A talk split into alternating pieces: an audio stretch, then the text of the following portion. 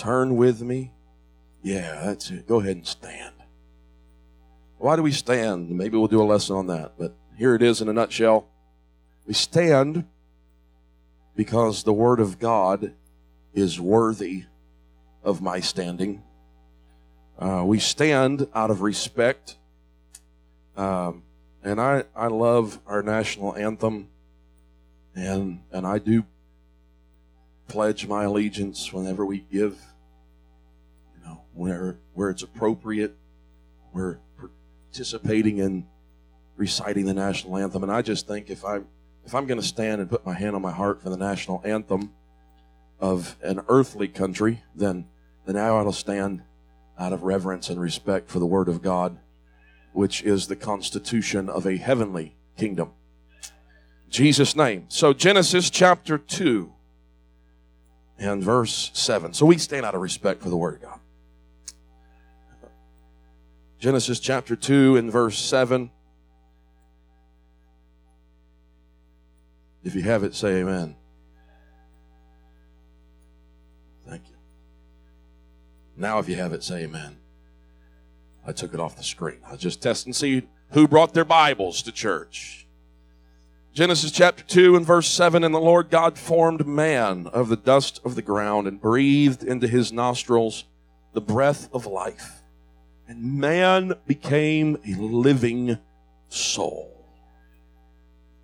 And the Lord God planted a garden eastward in Eden, and there he put the man whom he had formed. Verse 21 And the Lord God caused a deep sleep to fall upon Adam, and he slept, and he took one of his ribs and closed up the flesh instead thereof.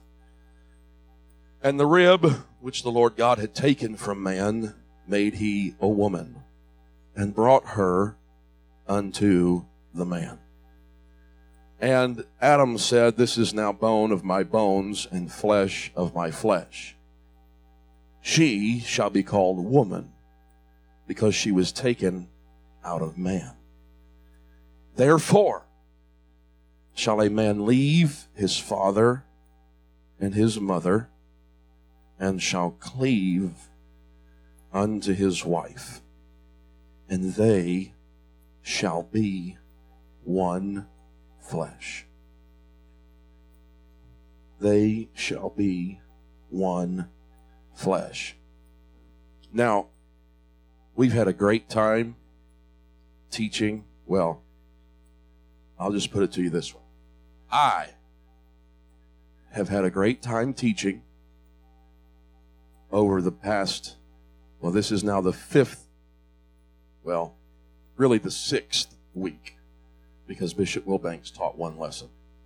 He just didn't realize that he was just flowing, and he probably did because he's Bishop Wilbanks. So, um, but we I've had a great time teaching. Some of the, subjects have been really fun.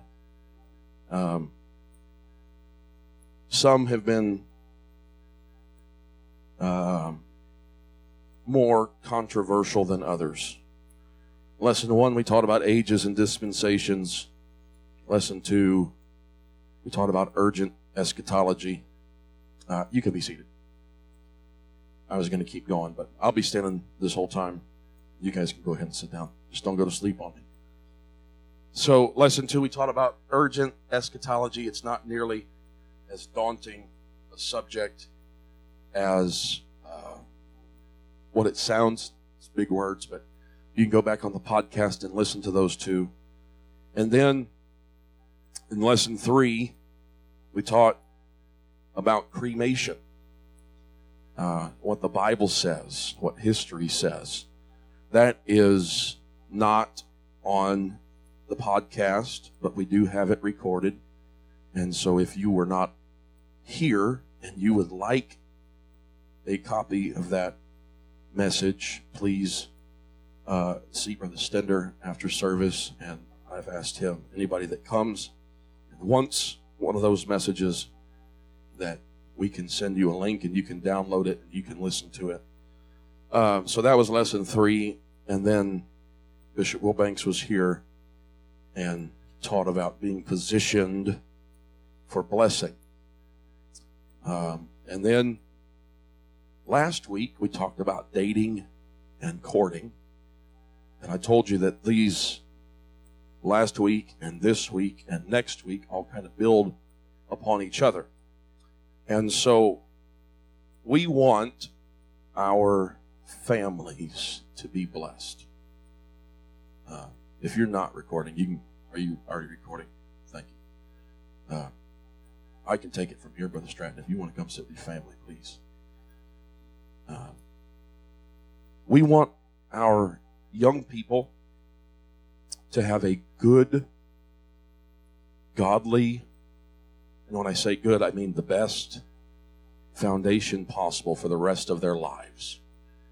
Um, they're at the age where they're feeling some things. They are experiencing thoughts and feelings that they have not heretofore had uh, as far as their sexuality. Uh, and sex is not a dirty word. Uh, the world has made it dirty, the world has perverted it, but it was created and ordained by God. And so we talked about dating and courting last week, and I want to build upon that this week and fast forward, but not really fast forward. I want to lay even more framework upon what we talked about last week because our relationships with God matter. Our relationships with God matter, but our relationships with each other also matter. And so tonight, we're going to be talking about the touchy subject of marriage and as marriage pertains to divorce and how that looks as far as the church. Should the church have a position? Well, as we'll see by the end of this sermon tonight, or teaching tonight, the Bible has a position. And so the position of the church ought to be the position of the Bible. And so we're going to do our best to explain the position of the Bible. Um, and we're going to start back at Genesis chapter 2 and verse 22. And the rib which the Lord God had taken from man made he a woman, brought her unto the man. Young people, here's a little homework assignment for you. You find out what the Bible was talking about, if it's really a rib, as in part of your rib cage, or not. Research it. Get back with me. Just don't research it while I'm preaching. Okay? And he, God made the woman and brought her unto the man. And Adam said, This is now bone of my bones, flesh of my flesh.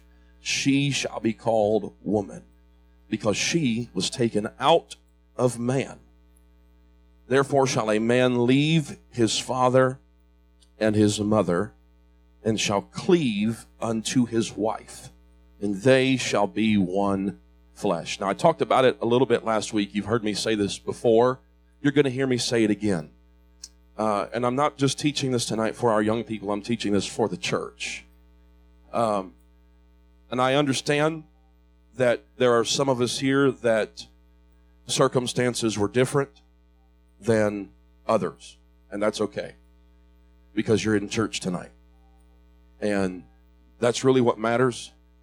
Some of us had premarital counseling, others of us did not. Um, so we're kind of digging into some of that. But I, I believe, and I'm telling you right now, that God wants you to have the best. God wants you to have the best, the absolute best. You are a child of God. And I don't know why I just keep saying this and why I feel such a, an urgency in my spirit. That's it. But God wants your marriage to be the best. And I'll just go ahead and let the cat out of the bag. Like I said Sunday night, I don't know who's putting cats in bags, but we're letting the cat out. Okay?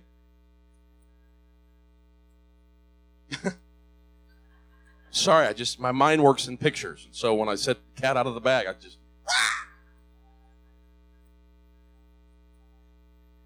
God wants you to have the best with your current spouse. I just felt the little vein in my forehead start pulsating. Okay? We're going to look at how that how that works. Maybe not all that tonight, but we'll get there. Uh, the first relationship that God created was between man and himself. That's the first. So when we look at and study the Bible, we don't just look at the letter, but we also look at the principles. We look at how it's organized. So my life should still be a reflection of this, okay? Your life should still be a reflection of this. The first and major relationship that matters is my relationship with God. My relationship with God is priority. Young man, young lady, as you're courting and getting serious about marriage and the rest of your life, you need to remember your first priority in life is your relationship with God. And if you'll get your relationship with God right, everything else can then and only then come into order. The second relationship that God created was between husband and wife. And that was ordained by God. God created marriage. God created marriage. In Genesis chapter 2 and verse 24 is the first occurrence of the word wife. Let's break down verse 24. Okay. Therefore, shall a man leave his, and I know that's, that looks like a mess up there. It looks like we're back in high school English class and we're diagramming sentences. I don't know how to diagram sentences, so that's not what we're doing. Okay? We're just drawing circles and pointing arrows and giving some definitions, and, and we're going to break things down tonight, okay? We could we can get so much from this one verse. You ready? Therefore, why? What is what is therefore therefore? Therefore, what is what is the cause? Therefore is the effect, but what is the cause? Because Adam's wife, because the man's wife was bone of his bone and flesh of his flesh. When you begin to look at the language as it was originally written in Hebrew that I can't read, and I hope that you can read it, but if you can't, I'll just tell you what uh, the concordance said, okay? The word that is used for Adam is the word Ish. It's actually spelled I S H. It's not Ish, it's Ish. When Adam sees his wife that God has created for him and God brings to him. See, when our relationship with God gets right, God can bring all kinds of things, all kinds of blessings into our life. Not all kinds of things. She's not a thing, she's a blessing. Now that you're in church, even if it didn't start out that way, it's a blessing, and God still knows. God's still in control. God can still. Uh, we ought to get excited. But when Adam saw her, he didn't just say, Whoa, man. He probably did. I mean, his heart was, Whoa! Whoa! God, is she for me? Did you do that for me? Sure does. She sure is. And when Adam saw her, he used the word for himself in a feminine uh lost the word that I'm I'm looking for, but it's the feminine version of Ish. It's Ish Ah or Ish Shah. It's the feminine word for himself. So when Adam saw her, it wasn't just seeing her as another person. he was seeing her in the light of God's design. Therefore, because she is part of him, because she was taken from the man, or rather, she was taken from the man, therefore, shall a man leave his father and mother. So let's look closer. Therefore, shall a man. He did not say, therefore, shall a boy. He did not say, therefore, shall a child. He said, therefore, shall a man. When we look at that, the word man indicates maturity. So, therefore, shall a man. We need to be mature as we're operating as husband and wife. Therefore shall a man leave. It's indicating transition that's taking place. What kind of transition is taking place? It's from one stage of life to the next. He's no longer operating in childish things. Paul said, When I was a child, I spake like a child. I talked like a child. I acted like a child. I threw a fit like a child. I wallowed on the ground like a child.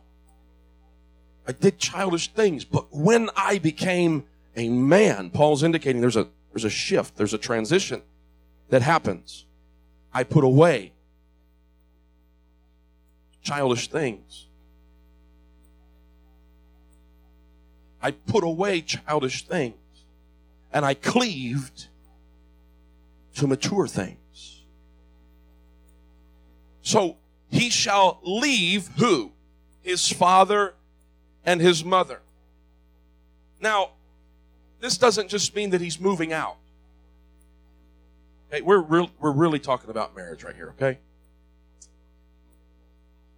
So, parents, maybe you didn't grow up in church. I'm setting the stage right now for why we live for God. Here's one thing. There's, this is one benefit of why we live for God.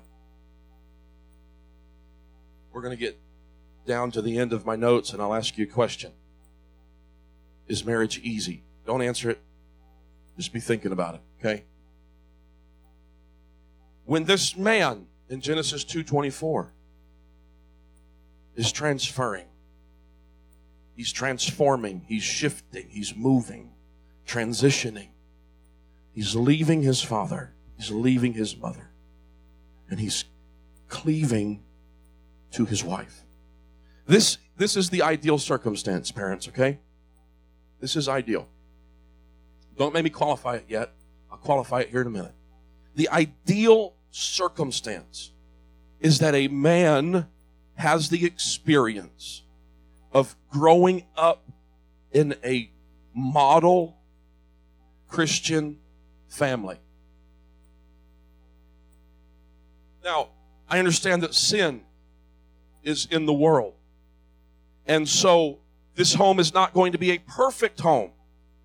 It can't be a perfect home. But a model home, a home that is holy, a home that is Christ centered, Christocentric. We're going all the way back to lesson one. We're pulling out big words. I want my home to be operating in Christocentricity centered around Christ. I want it to be a healthy home, spiritually, emotionally.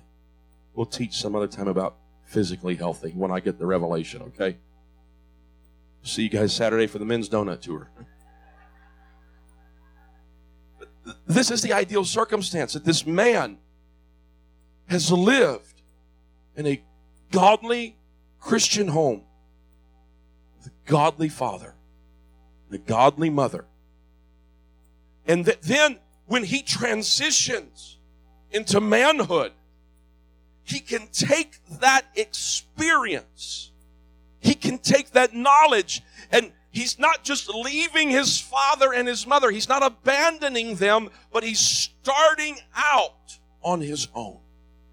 he is now taking that experience to start his own family. Now, parents, don't answer this out loud, but we need to ask ourselves. I already mentioned it. We, we, we're not perfect. But would we be okay with our children having a marriage and a home like ours? Now, if that hits you like it hits me, that's a sobering thought. Because I can do better. So, while I understand that, that scenarios like this model Christian, Christ centered holy home, like I'm describing that this man would, would have the ideal experience growing up in, is not a common scenario even in this church. Why? Let me tell you why. Because for a, a large majority of us,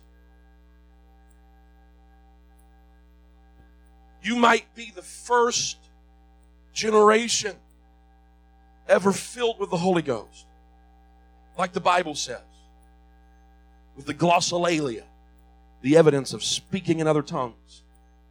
You might be the first in your generation, or the first in your family, rather, the first generation of your family to be baptized in Jesus' name, to have an understanding of what it means to, to be sanctified and separated from the world.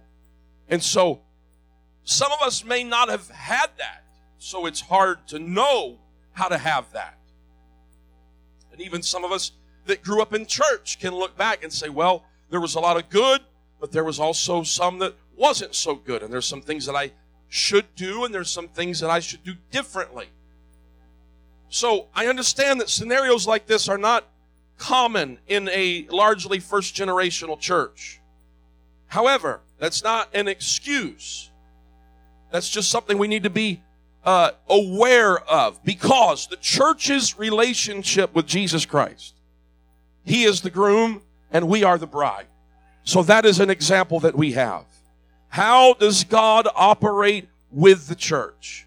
Also, you can look around and find someone in the church that does have a healthy family. That that's that's part of the reason why it's so important for us to be aware of who is around us because we are emulating or imitating. We are an example to those who are around us. So I want to find somebody within the church that can mirror that image for those that didn't have it in their own home growing up. That's why having healthy marriages and families is so vitally important. And so the man is leaving his father and his mother. He's leaving, he's transitioning. He's a man now. He's not leaving as a boy. It's decent, it's order. He's a man. It's time to transition. It's time to start my own family. Therefore, shall a man leave his father and his mother and shall cleave or cling to, to keep close to his wife. There is affection there. Men, we ought to be affectionate towards our wives. She's not going to like you being mushy and gushy all the time. She's going to tell you straighten up be a man. But there's a tenderness that we ought to be able to show her. An affectionate side that says, I want to take care of you. I want to nourish you. I want to cherish you. I want to provide for you. I don't want to depart from you as long as we both shall live. This phrase, and shall cleave. So, well, Pastor, you're setting some pretty high standards. You better believe I am. I got a daughter in here. Sometimes, dads, we ought to ask ourselves would I want my daughter married to somebody like me? What would I do if her future husband was treating her like I'm treating my wife? There are some days I'd probably want to bury him in a hole. Moms, ask yourselves do I want my son to be married to someone like me? Do I want her to treat him, my baby, the way I'm treating his daddy? Leaving and cleaving. That means that aside from my relationship with God, my relationship with my spouse is the most important relationship in the world. What about my kids, Pastor? If your relationship with your spouse is right, that's that's more for your kids. That's doing more for your kids than you can ever imagine. Than you can ever imagine. You're setting the example. Not just for that day, not just for that week, but for their entire lives. The words and shall cleave are kind of like being glued together. Glued together. We're stuck together like two birds of a feather. Not stuck together in a bad way, like Siamese twins, baby. You can't cut us apart. You can't blow us apart. You can't chase us apart. She's my ride or die.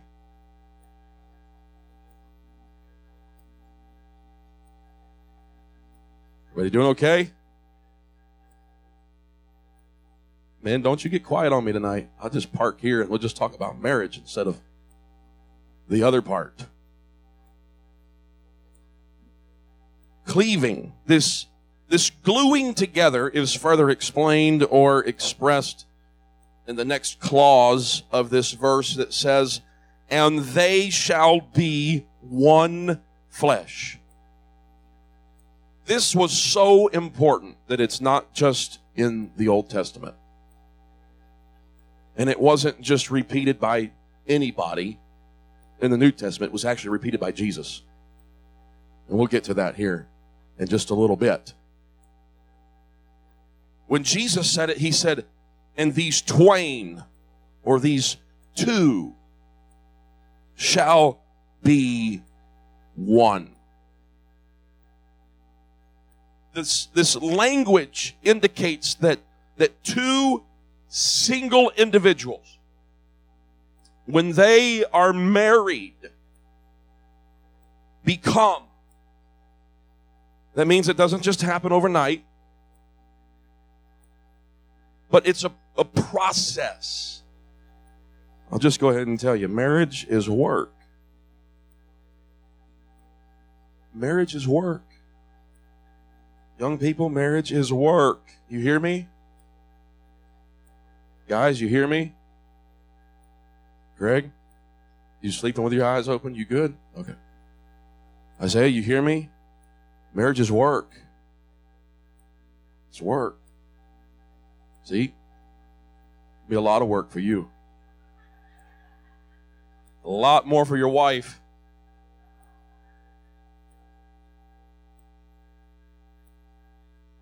buying her a box of dynamite. Girls, you hear me? They're just going to be work. He's going to wake up in the morning and his hair's going to be sticking out all over. He's going to have bad breath. Bad breath. Like, oh no, not my sweetie. Oh, yeah. Oh, yeah. But he brings me flowers. He'll stop. We'll have to we'll have to keep poking him and prodding him. I'm just I'm painting it real, okay? And we're going to cover a lot of this in premarital counseling. He's going to have to keep chasing you, but there's going to be days where he's looking around the house for your keys or your phone and he's using his man eyes.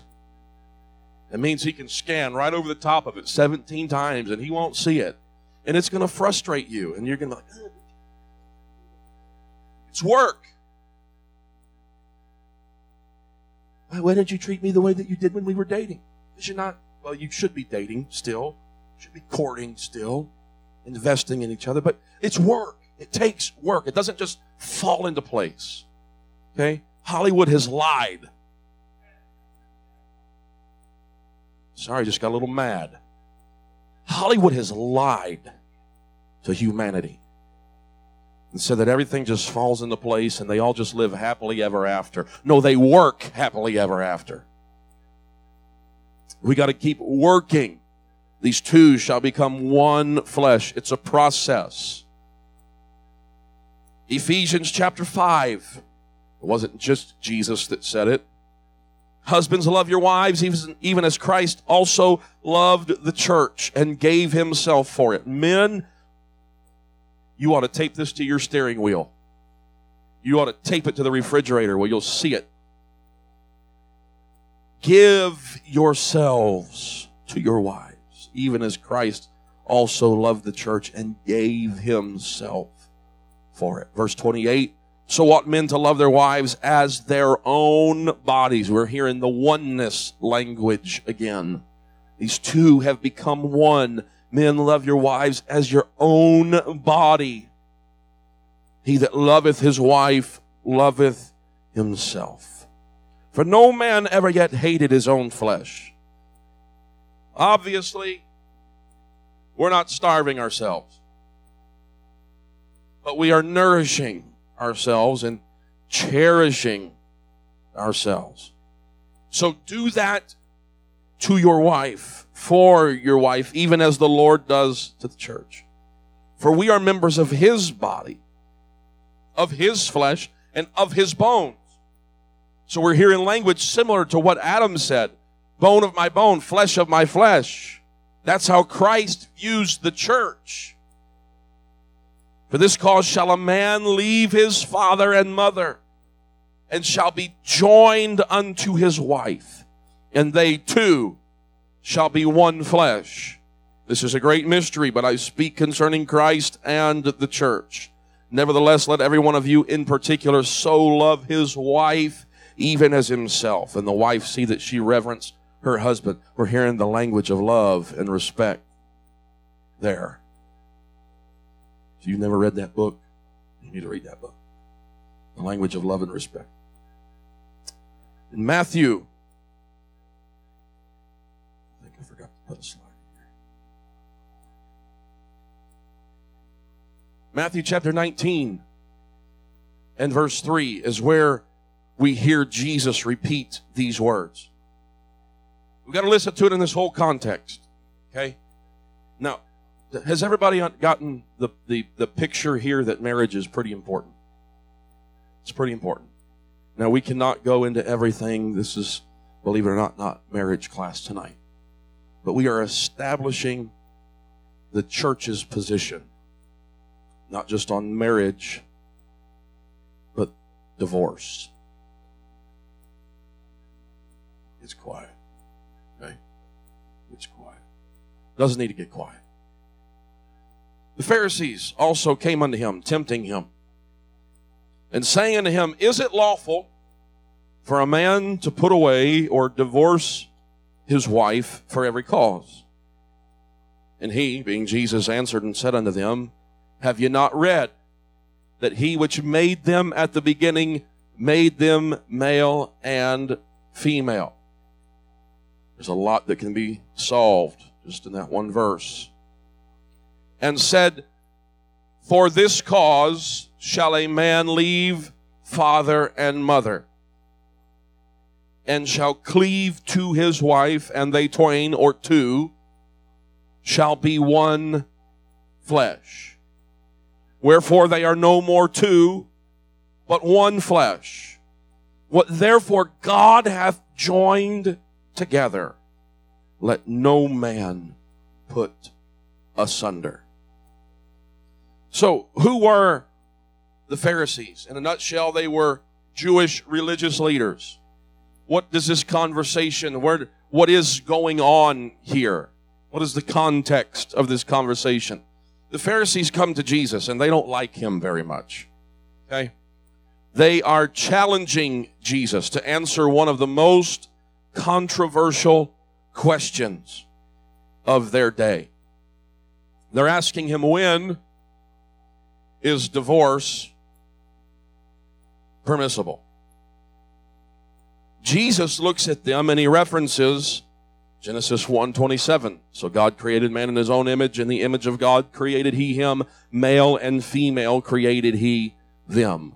And then he also references our opening text in Genesis chapter 2 and verse 23 and 24, which we've already read, but it says, in Adam said, Now this is bone of my bones and flesh of my flesh. She shall be called woman because she was taken out of man. Therefore shall a man leave his father and his mother and shall cleave unto his wife, and they shall be one flesh. Jesus is saying that the two people who were individuals bring their individual strengths and their individual weaknesses, their individual personalities, their individual callings, their individual dreams, their individual desires into a marriage, and then they mesh all of that together. It sounds messy, but it can really be beautiful where now it's not me and you, it's us. It's not your money and my money, it's our money. It's not my car and your car, it's our car. It's not my house and your house, it's our house. Everything comes together. So, the purpose of marriage is a deep physical and spiritual unity. When everything's operating the way it should, and listen, I know we've got hard days. We got rough moments. It's not going to be perfect. But the goal is that we operate together. And I'm going to tell you what, it is ordained of God And the word of the Lord says that the man that finds a wife finds a good thing.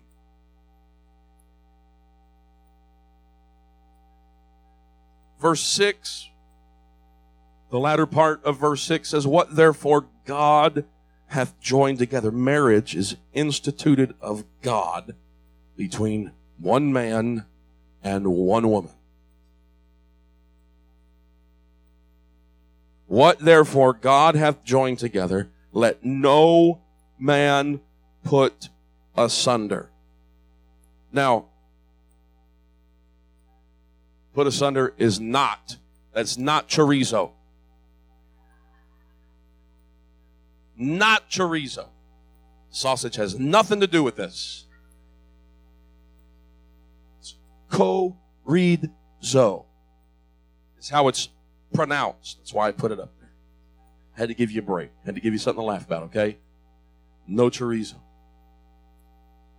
But to put asunder means to separate or divide.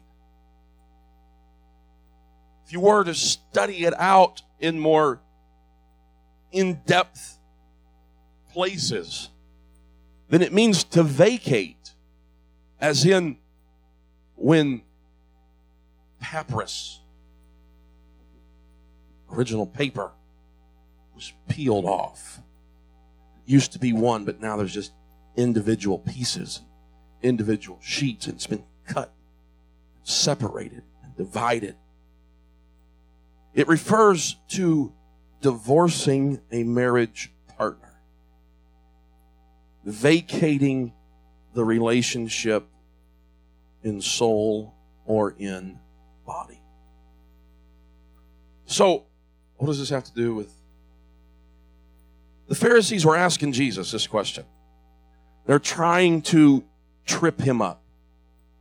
Because at that time in the land of Israel, there were really two positions that the rabbis had, and they were very separated. One, school of the rabbis said that divorce was never an option. The others said that you could basically divorce your wife if she burnt your toast. If you woke up cranky and her morning breath was more than you wanted to inhale, legitimately, for anything, she tied up the camel wrong. She used the wrong color bed sheets.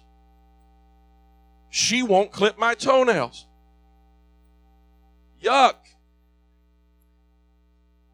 Throw her away. Get a new one.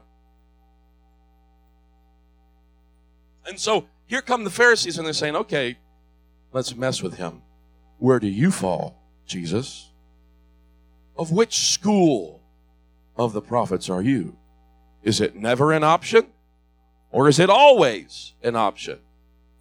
And Jesus used a tactic, tactic that they use in philosophy, and he said neither A nor B, but there is a third option.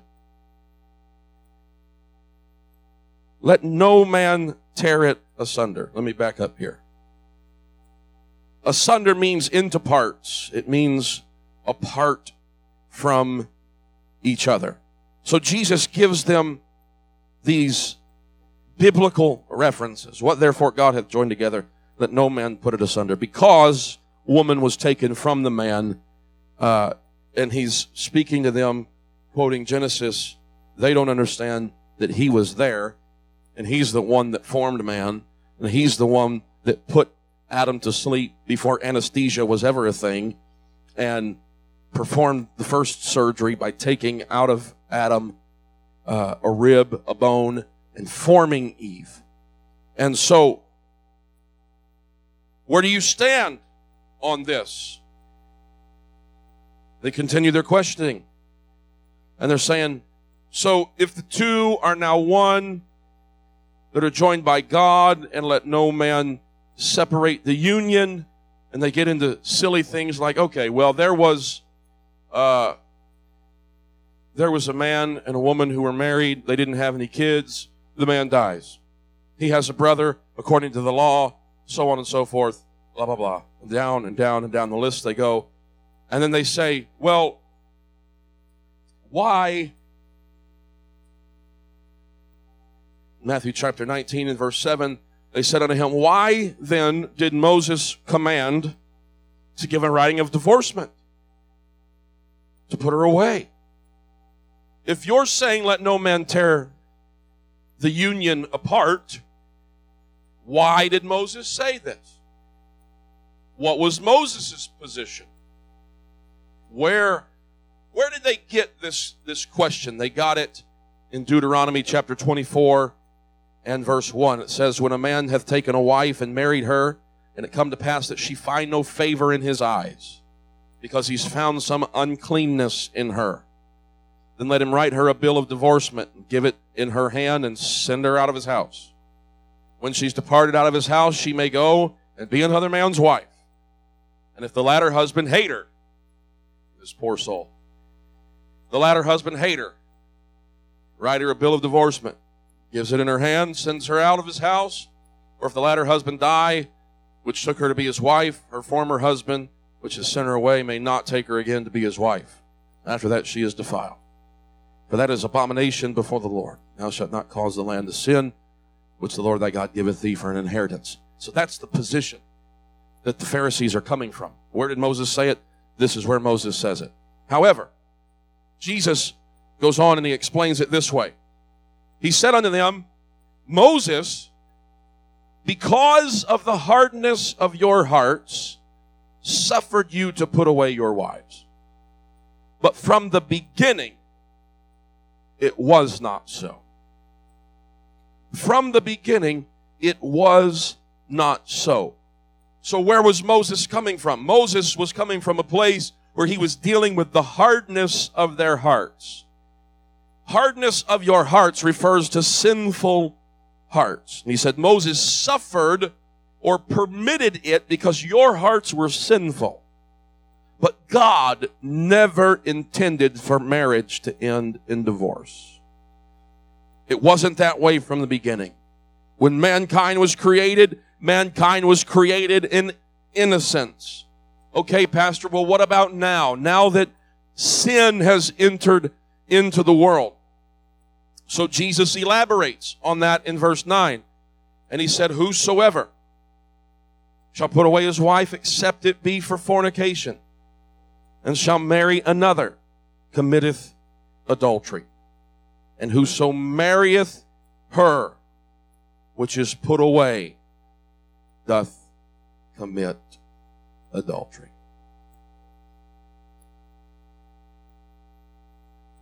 Fornication. What is it? It refers to all types of sexual sins. Jesus explained that divorce was permissible only. I'm going to repeat that. Only because of sexual unfaithfulness.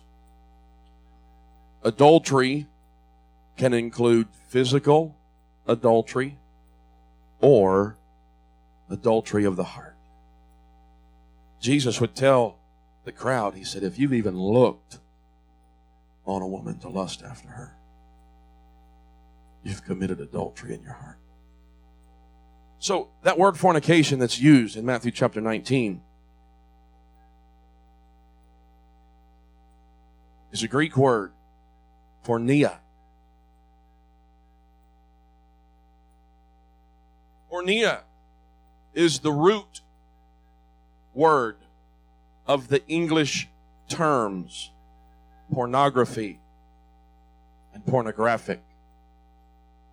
It's also used in other places. The root is as pornos, which is derived from perneo, which means to sell off. Properly used as a selling off or the surrendering of sexual purity. It indicates promiscuity of any and every type. And whoso marrieth her or him which is put away doth commit adultery. What is it saying, Pastor? It's saying whoever divorces and remarries for any other reason. Let me, let me pause. Divorce was never the intended outcome of God. Ever. Ever. Ever.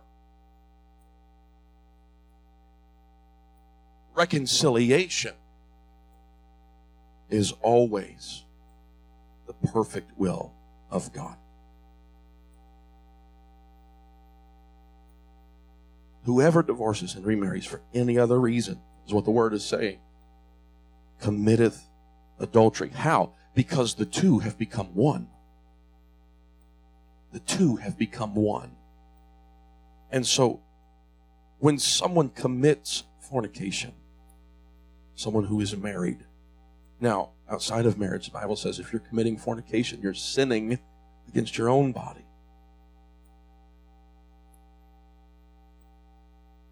But the two have become one.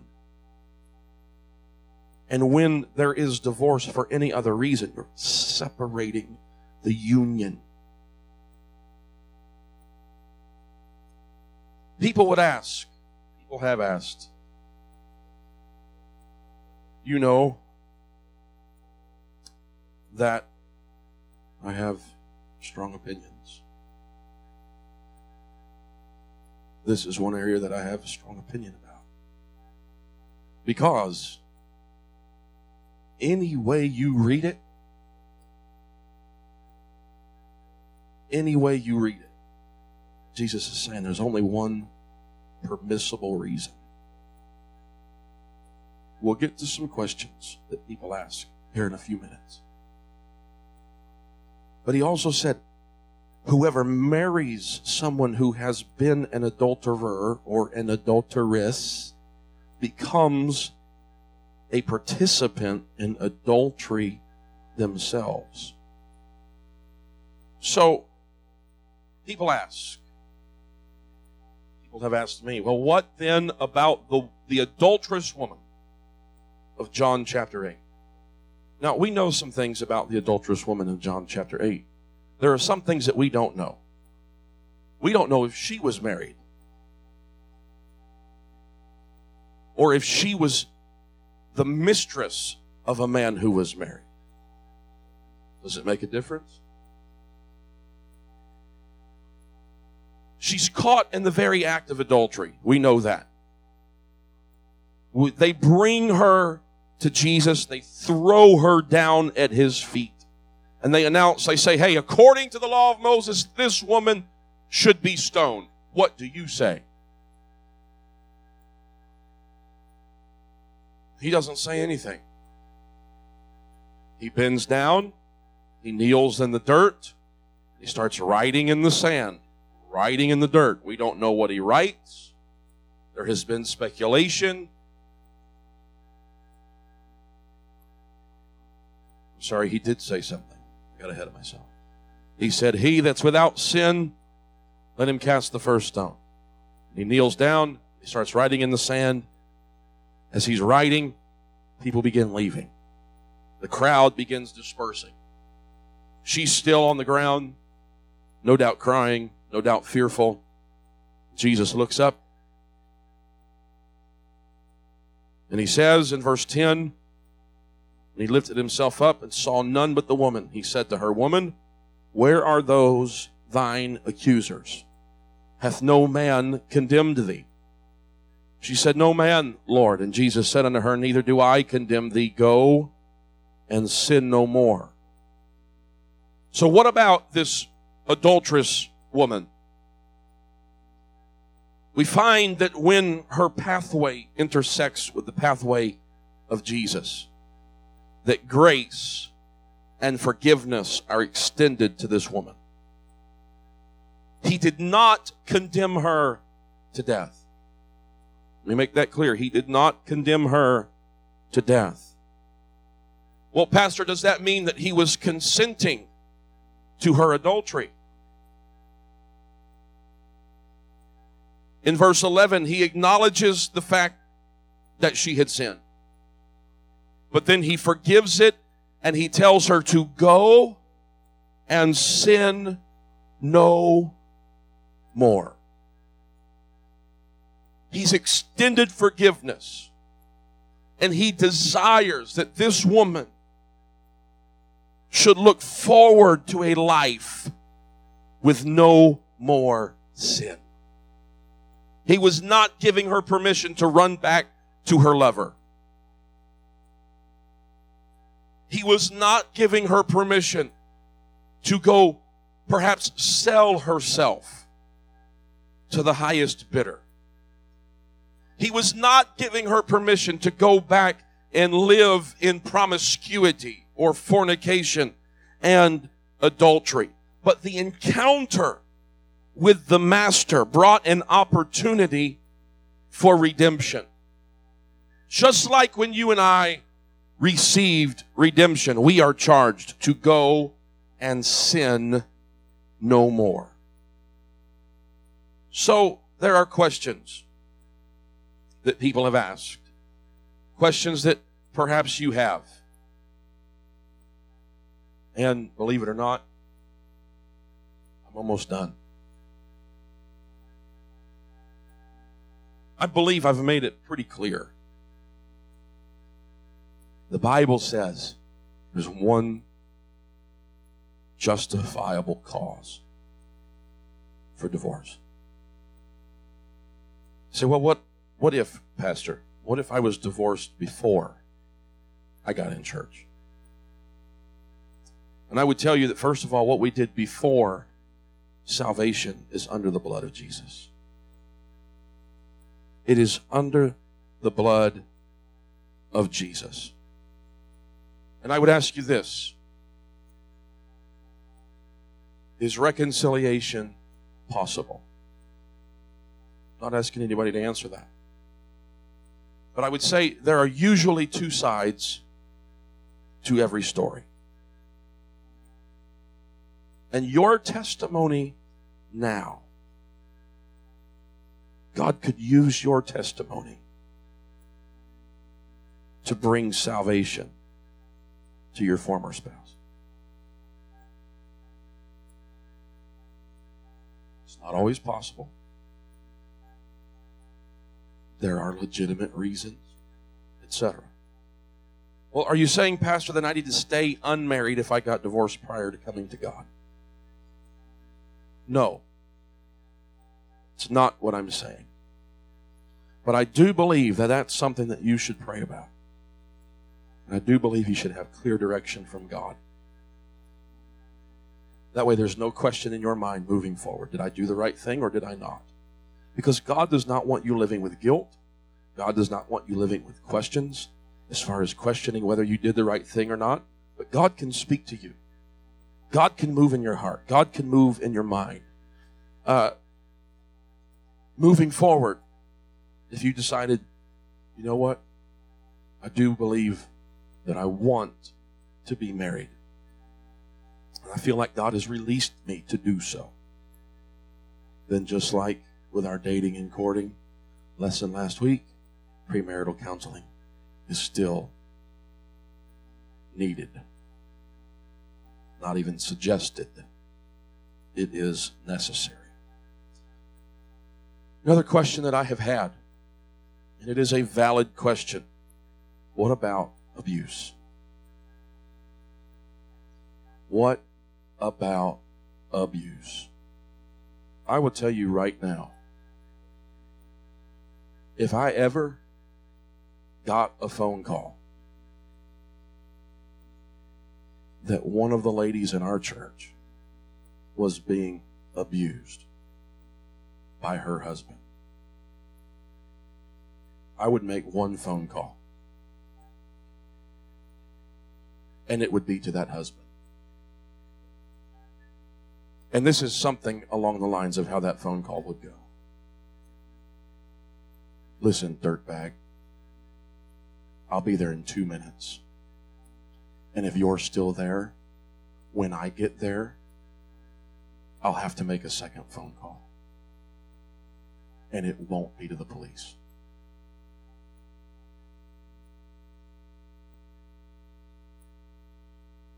Because if you want to beat up on a woman, then let's meet out in the yard. You could pick on somebody your own size. You can be a man and stand there toe to toe with me.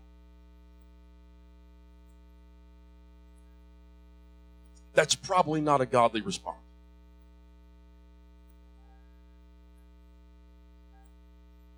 Is that a situation where the Bible permits divorce? No, it's not. Unless there are sexual sins that are going on as well. But in no way, in no shape, and in no form is anyone expected to live under the same roof as that.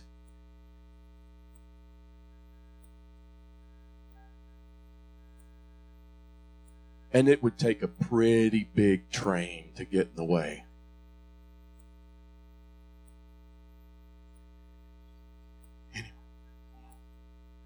Abuse comes in many shapes and forms and fashions. It's all bad. It's not godly at all. It's not appropriate at all. You hear me? Men, you hear me?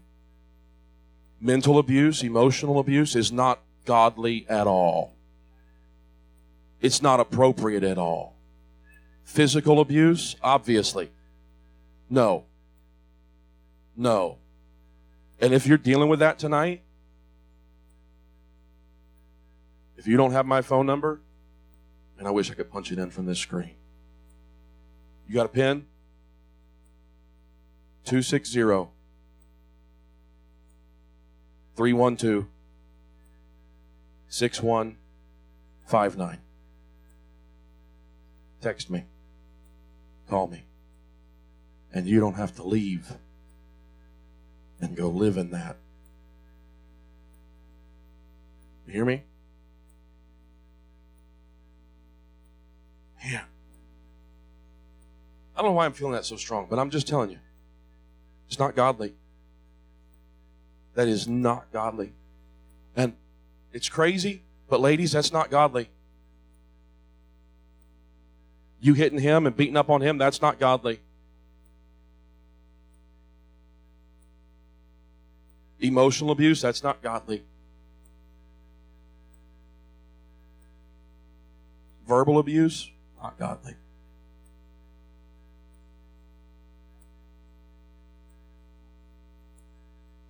God wants us to have the best.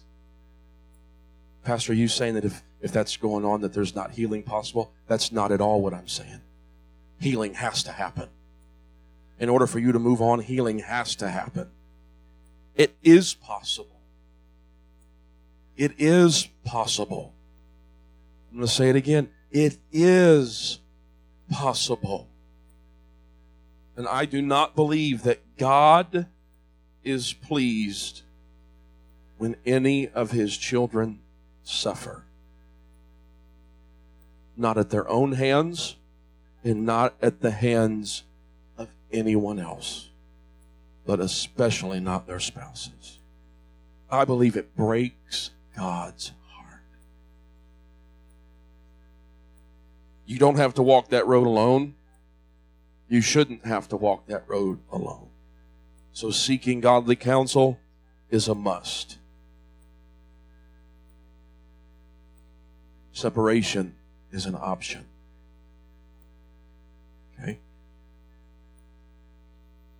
I know this isn't fun.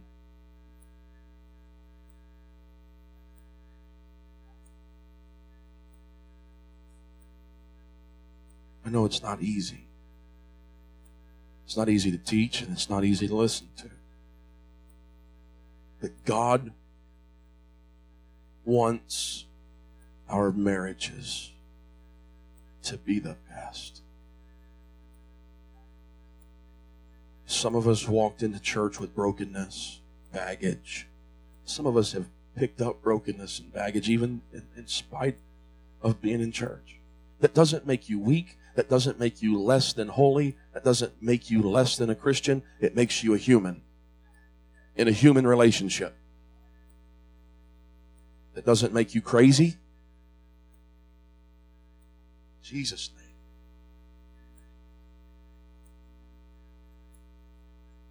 It makes you in need of the Master. And when He gets involved, anything is possible. And nothing is impossible. So, well, Pastor, I, you just don't know. You're right. I probably don't.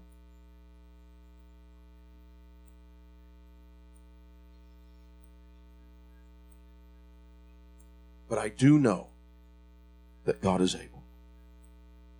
We've seen Him work, we've seen Him move, we've seen Him do it. And we know if He's done it once, He'll do it again. But continuing in that life is not God's will for your life. You don't have to live under the same roof as that. And let me just go ahead, since we're this deep, we'll just wade out a little bit farther. I rebuke the lie of the enemy that tries to convince you that you deserve to live like that. You're a child of God. You are a child of God. So you don't have to subject yourself to the abuse, you don't have to just roll over and take it because you deserve it. It's not God's will for your life. Folks, God wants your marriage to be the best. Young people, God wants your future marriage to be the best. And violence is never the answer in your marriage. I said in your marriage. Sometimes it is the answer, just not in your marriage. If I get that phone call or that text, it might be the answer. Hey, I've, I know of pastors whose children have been in abusive relationships, who are married to other preachers' kids. Mm-hmm. You know what that pastor did? He called that other dad He said, If your boy is still there when I get there, I'll kill him. You'd better get him out.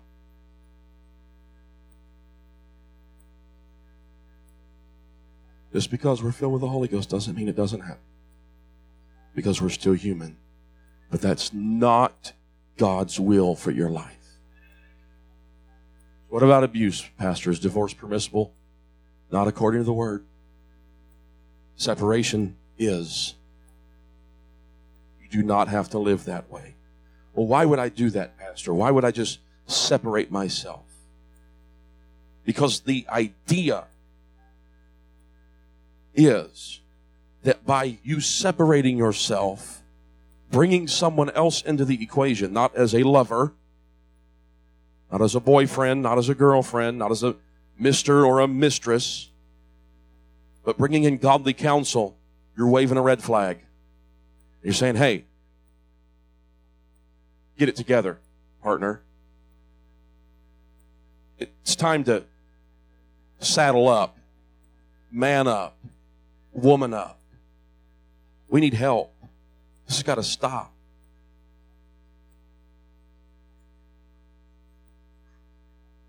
Everybody good?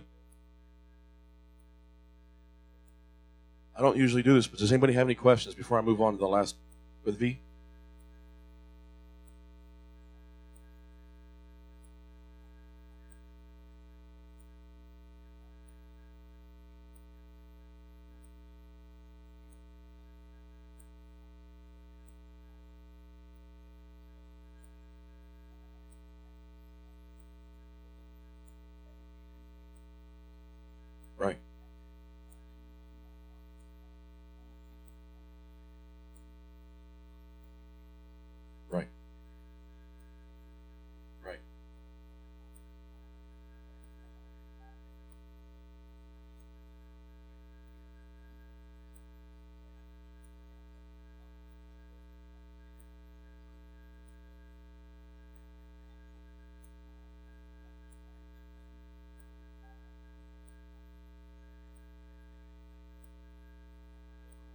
So let me repeat that, that question. That's a good question. It's 1 Corinthians chapter 7 and verse what? Verse 15. So what Paul is addressing is when one spouse is a believer and the other spouse is not.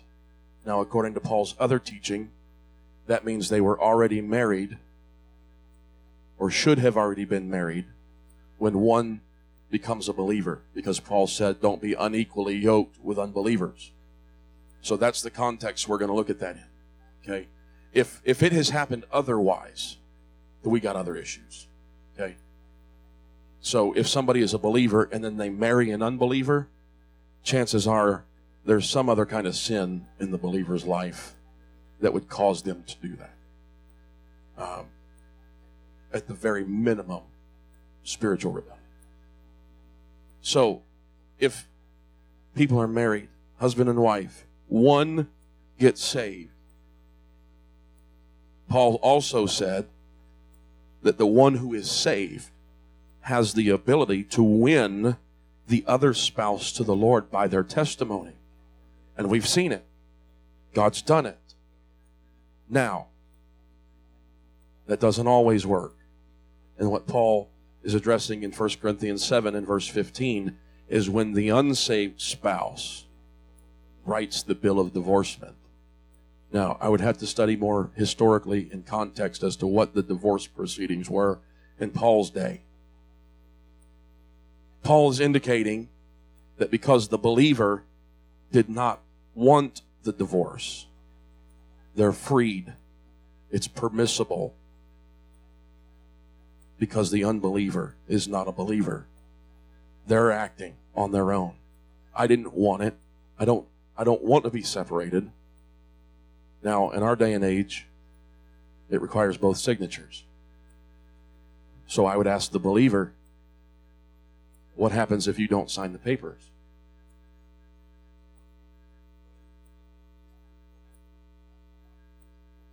After so long. So, after so long, if my signature is not required, my instruction as your pastor to protect your innocence or your innocency would be don't sign it. If you don't want it, don't sign it. And then you're protected by God because that wasn't, at that point, you can't. If you've tried to reconcile, it's out of your control. That make sense? Does that answer your question? I have seen situations where one person falls into sin. My position as pastor, if reconciliation is not possible, and I have seen somewhere it just wasn't, just was not. And both parties have to agree.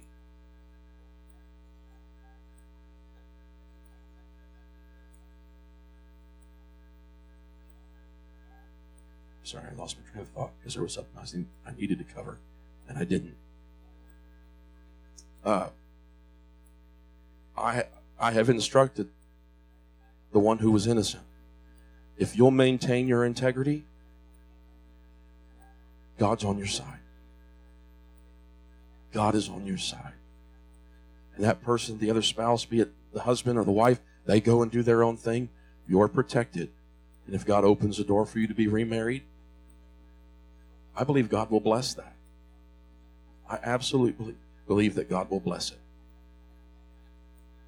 Now, if that other person doesn't maintain their innocence, that's a whole nother road to cross. It's another bridge to cross. Another it gets messy. Okay? It gets messy. Well, what if there is infidelity? I didn't put this on the screen, but what if there's infidelity? That means there's sexual sin. And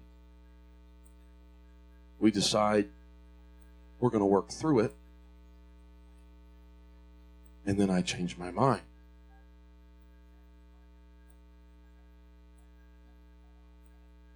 If I'm your pastor, I'm telling you, you can't change your mind. Because in that moment, when we asked, hey, there's sin, are you willing to work through it? And you said yes. You got to maintain that position. If there's another occurrence of sin, you decide again. But until then, we're fighting tooth and nail to save this. We're fighting tooth and nail to reconcile because it is that important. It is. I've had folks that said, yes, we'll reconcile. And the other party chose to not change their ways. It's heartbreaking. So,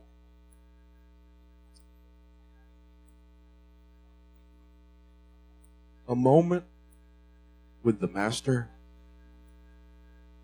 can change everything. He said from the beginning it wasn't this way. This is not how it was designed. It wasn't designed to be put together in the bonds and the union of marriage. Marriage is not a contract. Marriage is a covenant.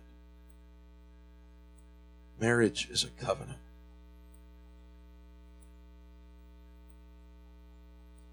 I'm sorry. Up. Should adulterers get married? Boots already stink. We're wading out deep. About to this point, we're up to our chins. Everybody just get you a big old whiff. Means it's getting deep in here, Sister Blaze. Don't look at me cross-eyed like that. We're dealing with hard stuff, okay?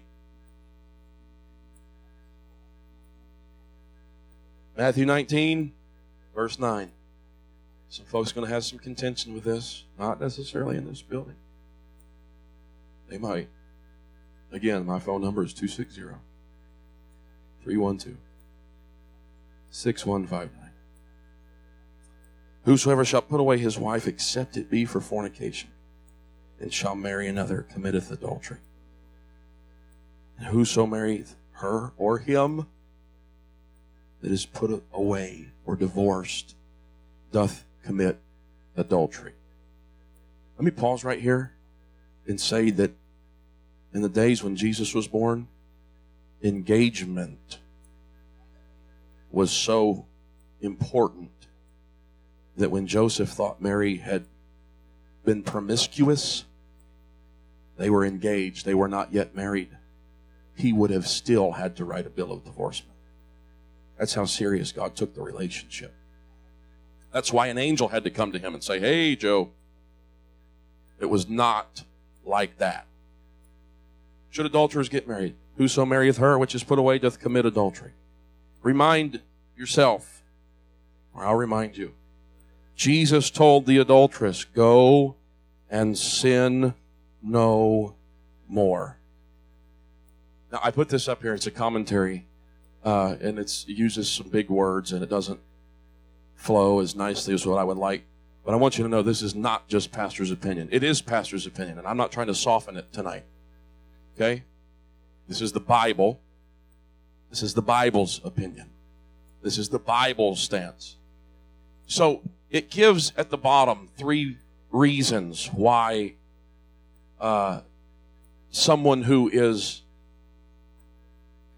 an adulterer should not remarry. I'll just read it from the top. As to the party offending, it may be a question, but as to the innocent person who has been offended, it is no question. If you've maintained your integrity, there's no biblical reason why you should not get remarried. You may make the decision not to. Just don't let it be because your heart's hard. For the adultery of the person offending hath dissolved the knot of marriage by the divine law. It's true that the knot cannot be dissolved without the freedom of both persons, each from each other. But yet it seemeth against reason that both persons should have the like liberty to a second marriage. For, in other words, if only one was in sin, why should they both suffer? The adulteress is by God's law a dead woman and so in no capacity to a second marriage. Reason number two, it is unreasonable that he or she should make an advantage of their own sin and error. Why? Why should that person, number three, be given legal liberty to satisfy their lust?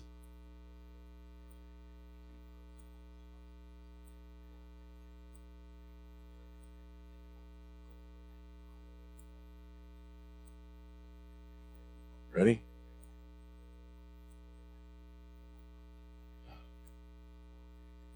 So, should two adulterers get married? If they commit adultery together, should they get married? No. Because the word says, go and sin no more. That's pretty clear to me. That if they have sinned together, committing adultery against their spouses together. Whoever marries them at that point is committing adultery. We're talking about after somebody has come into the church. You understand? There might be people that walk in these doors that are broken, they have all kinds of past. When they go down in the water of baptism in Jesus' name, it's under the blood. You understand? It is under the blood. Doesn't matter. They've got a fresh slate. I'm talking about somebody that's Holy Ghost filled. Somebody that's been baptized in his name. Bible says that if they commit adultery, the word says whoever marries that person is committing adultery as well. So no, scripturally, they can't hurry up and brush the mistake under the rug by getting married. They're living in their lust. The only scriptural reason for divorce. I'm almost finished. I'm closing. Let's just go ahead and stand. The evil of every system that multiplies ways for divorce is treating marriage as temporary. It's treating as temporary what was designed to be permanent. It's reducing marriage to cohabitation of persons not legally and biblically married. Listen, I would take it so far as to even say and interpret Jesus' words this way that even divorce due to fornication is not the perfect will of God. Okay? Permissible? Yes. Not perfect. God's perfect will is reconciliation and no more sin. Now, that's a pretty big ticket to ask somebody to pay, particularly the innocent party. And they would say, well, God separated himself from Israel. He did not divorce Israel. He has not divorced Israel. That does not mean he's living in adultery with the Gentiles.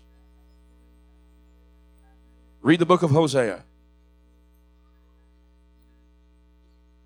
The opening of the door to the Gentiles for salvation was not a divorcement, but is still part of the promise that God gave to Abraham. Through your seed, all the nations of the earth will be blessed. And the Apostle Paul wrote in Romans chapter 11 and verse 11 I say then, have they stumbled that they should fall? God forbid, but rather through their fall, salvation has come to the Gentiles for to provoke them to jealousy. To provoke who? The Jews. So divorce, even in situations where there is fornication, is a last ditch effort to provoke the offender to repentance and reconciliation. Is marriage easy? Ask somebody that's married. They'll tell you it's not easy. I already said you're taking two individuals, making them one. That's not easy. Somebody said, Ask a married person and they'll tell you. Someone once said all marriages are happy. It's a living together afterwards that's difficult.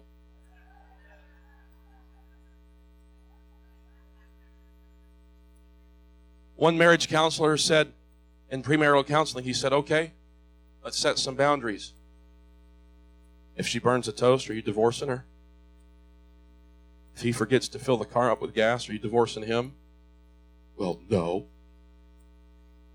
Okay, well, if such and such happens, are you going to divorce him? Well, well, it, that's fine, but let's write it into the vows. For as long as we both shall live, unless you do this, this, this, or this. He said, nobody wants to do that. It's not romantic. All marriages are happy. It's the living together afterwards that's difficult. One book regarding marriage and divorce states that 33%, folks, 33% of all Christian marriages end in divorce. You come too late to tell me we don't need to be teaching about things like this. I'm not trying to scare you away from marriage. And the disciples, after Jesus said that to the Pharisees, they said, Well, Jesus, we think that we, we, nobody should even get married. Well, too bad for Peter, he's already married. Jesus said, That's not what I'm saying at all. That's a special calling. And not everybody, starts talking about eunuchs then. Young people, you can ask your parents about eunuchs after church. Marriage is not a contract, it's a covenant. A contract is based on mutual distrust. I'm only fulfilling my role if you do, and if you don't, then I'm out. If you do not pay the balance upon completion, we can charge you 27% interest per year until it is paid. I will make your life a living misery. But a covenant is based on mutual commitment. Marriage is not just a practical arrangement. it's a spiritual commitment. It's designed by God to be one of the most intimate of human relationships. And it's not at all about self centeredness. That's where we get so wrong. It's so easy as fallen human beings, fallen into sin, to make everything about us. But marriage matters to God, and it should matter to us. I want us to lift our hands tonight. I want us to pray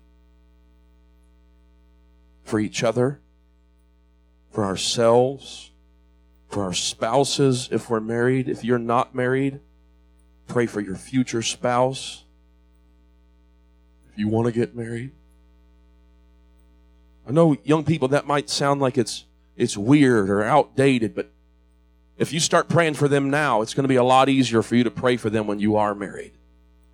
God, I pray for each and every marriage that's represented in this church.